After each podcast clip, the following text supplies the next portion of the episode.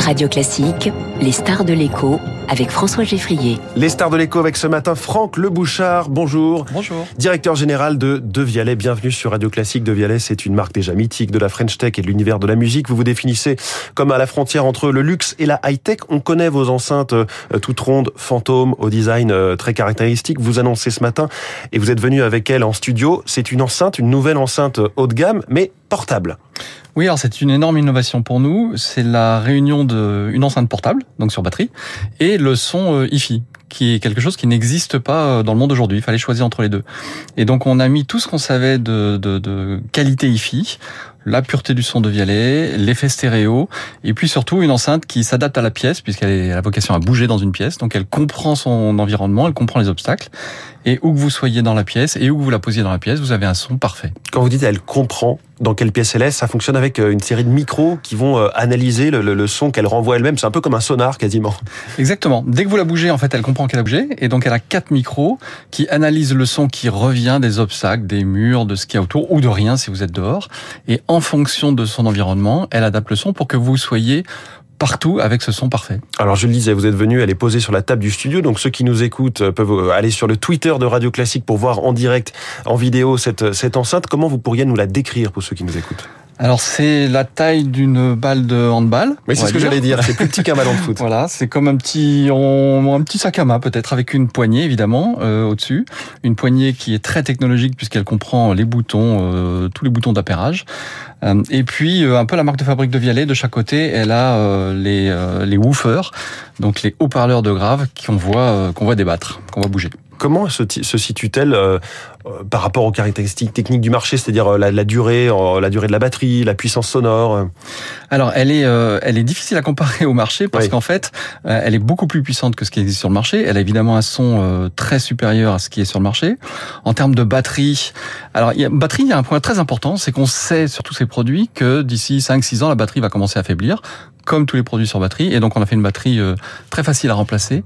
Donc, on a beaucoup pensé ça, évidemment, dans la logique euh, durable de nos produits. Hum. La batterie tient une dizaine d'heures, je crois. Oui, exactement. Voilà. Vous avez travaillé aussi la, la solidité, l'étanchéité, comme vos concurrents de ce segment, puisque qui dit portable dit qu'on va l'amener euh, pour faire une soirée sur la plage ou chez des copains, quoi. Alors, sans rentrer dans la technologie, elle est IPX4. Oui. C'est-à-dire que vous pouvez l'éclabousser ou la laisser sous la pluie.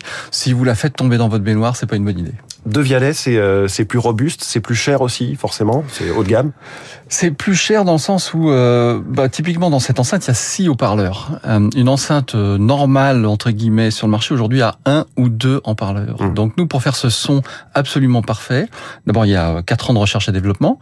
Il y a tous les brevets de Vialet qui sont, ou quasiment tous, qui sont inclus dans cette, utilisés dans cette enceinte.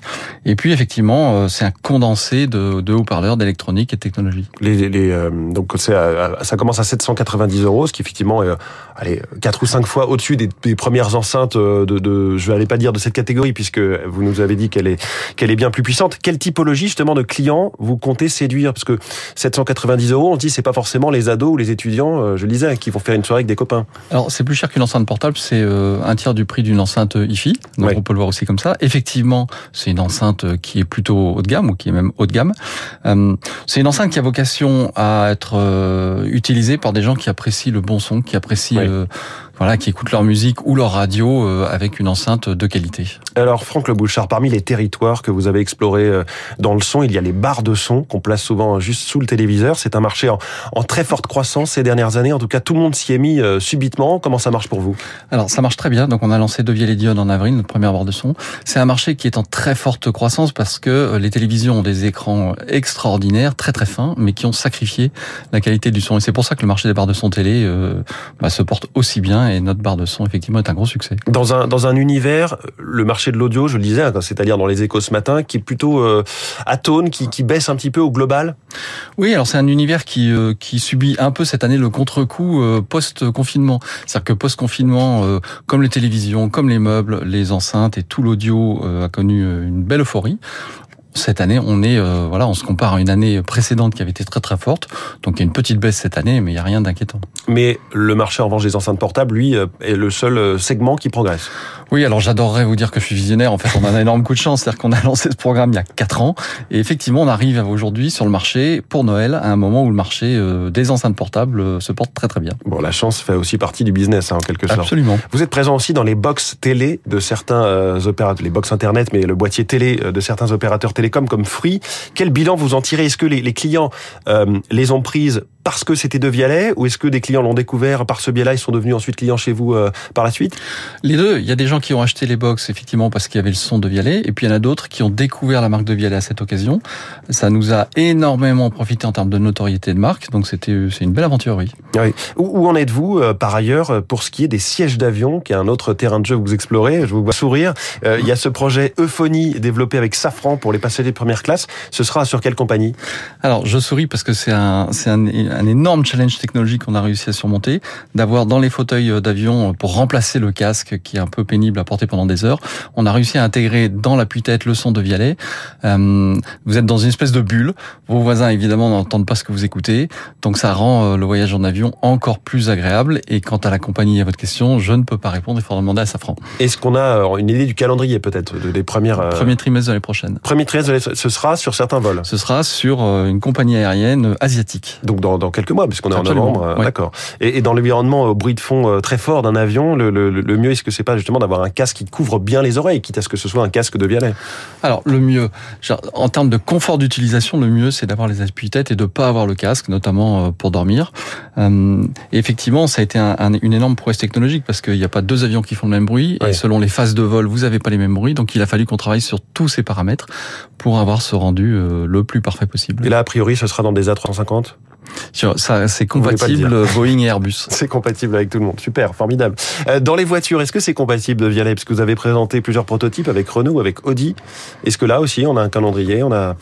Alors on a, je, les, échos parlaient d'Audi. On n'a jamais travaillé avec Audi. Ah. Euh, on a effectivement travaillé avec Renault. Et puis là, on est en train de lancer en Inde, euh, lancer. On est en train d'accompagner un fabricant indien qui s'appelle Praveg, qui est le Tesla indien, qui intègre nos technologies. Et on a d'autres annonces dans les années qui viennent. Bon, donc c'est en train de, de progresser. Euh, on a parlé des enceintes connectées, enfin des enceintes portables et connectées d'ailleurs, euh, des avions, des voitures. Quels sont vos futurs territoires d'expérimentation, d'innovation?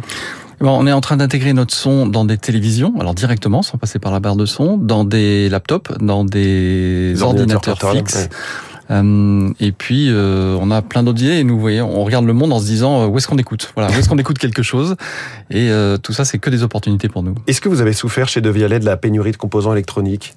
On n'a jamais été en rupture, mais ça a été difficile. Effectivement, il a fallu qu'on qu'on reconçoive en permanence nos cartes électroniques pour éviter d'être en rupture. Donc oui, ça a été un moment intense. C'est-à-dire que vous avez travaillé différemment, vous avez. ça veut dire que dès qu'on a été dès qu'on a été en rupture, par exemple sur un composant Wi-Fi, eh ben on a comme on a les électroniciens ici à Paris. On a notre équipe euh, qui est capable de faire ça. Euh, on a pris d'autres composants, typiquement Wi-Fi ou Bluetooth. On les a remplacés. Ça suppose de refaire des cartes électroniques. Ça suppose de refaire du software. Et donc, on a réussi à avoir cette agilité. Ça nous a évité les ruptures, mais ça a été euh, intense. Vous êtes, vous avez deux usines en France. Vous êtes produit à 80% vraiment made in France. Qu'est-ce que vous dites des, des questions du moment sur la localisation des projets industriels, sur la guerre des subventions entre les États-Unis et l'Europe pour attirer les grands groupes, et puis tout ça sur fond de crise de l'énergie?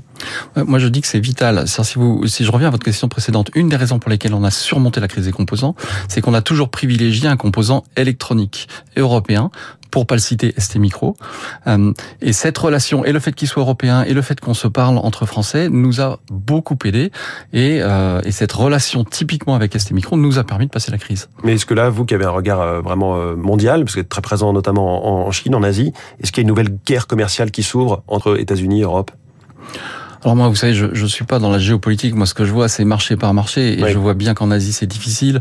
On, fait une grosse partie de notre chiffre d'affaires en Chine, et moi, mon sujet, c'est pas tellement euh, une guerre politique ou économique. Mon sujet, c'est typiquement les confinements en Chine qui ferment nos magasins. Ça, c'est un vrai sujet pour moi. Voilà, et ça, vous le constatez déjà dans vos, du coup, forcément, dans vos chiffres de vente. Euh oui, oui, ah bah, on faisait 20% de notre chiffre d'affaires euh, en Chine jusqu'à l'année dernière, et c'est tombé à 10%. Donc effectivement, ça, je le vois. Franck Le Bouchard, le directeur général de Devialet. Merci beaucoup. Notre Merci de l'écho ce matin sur Radio Classique. 7h22.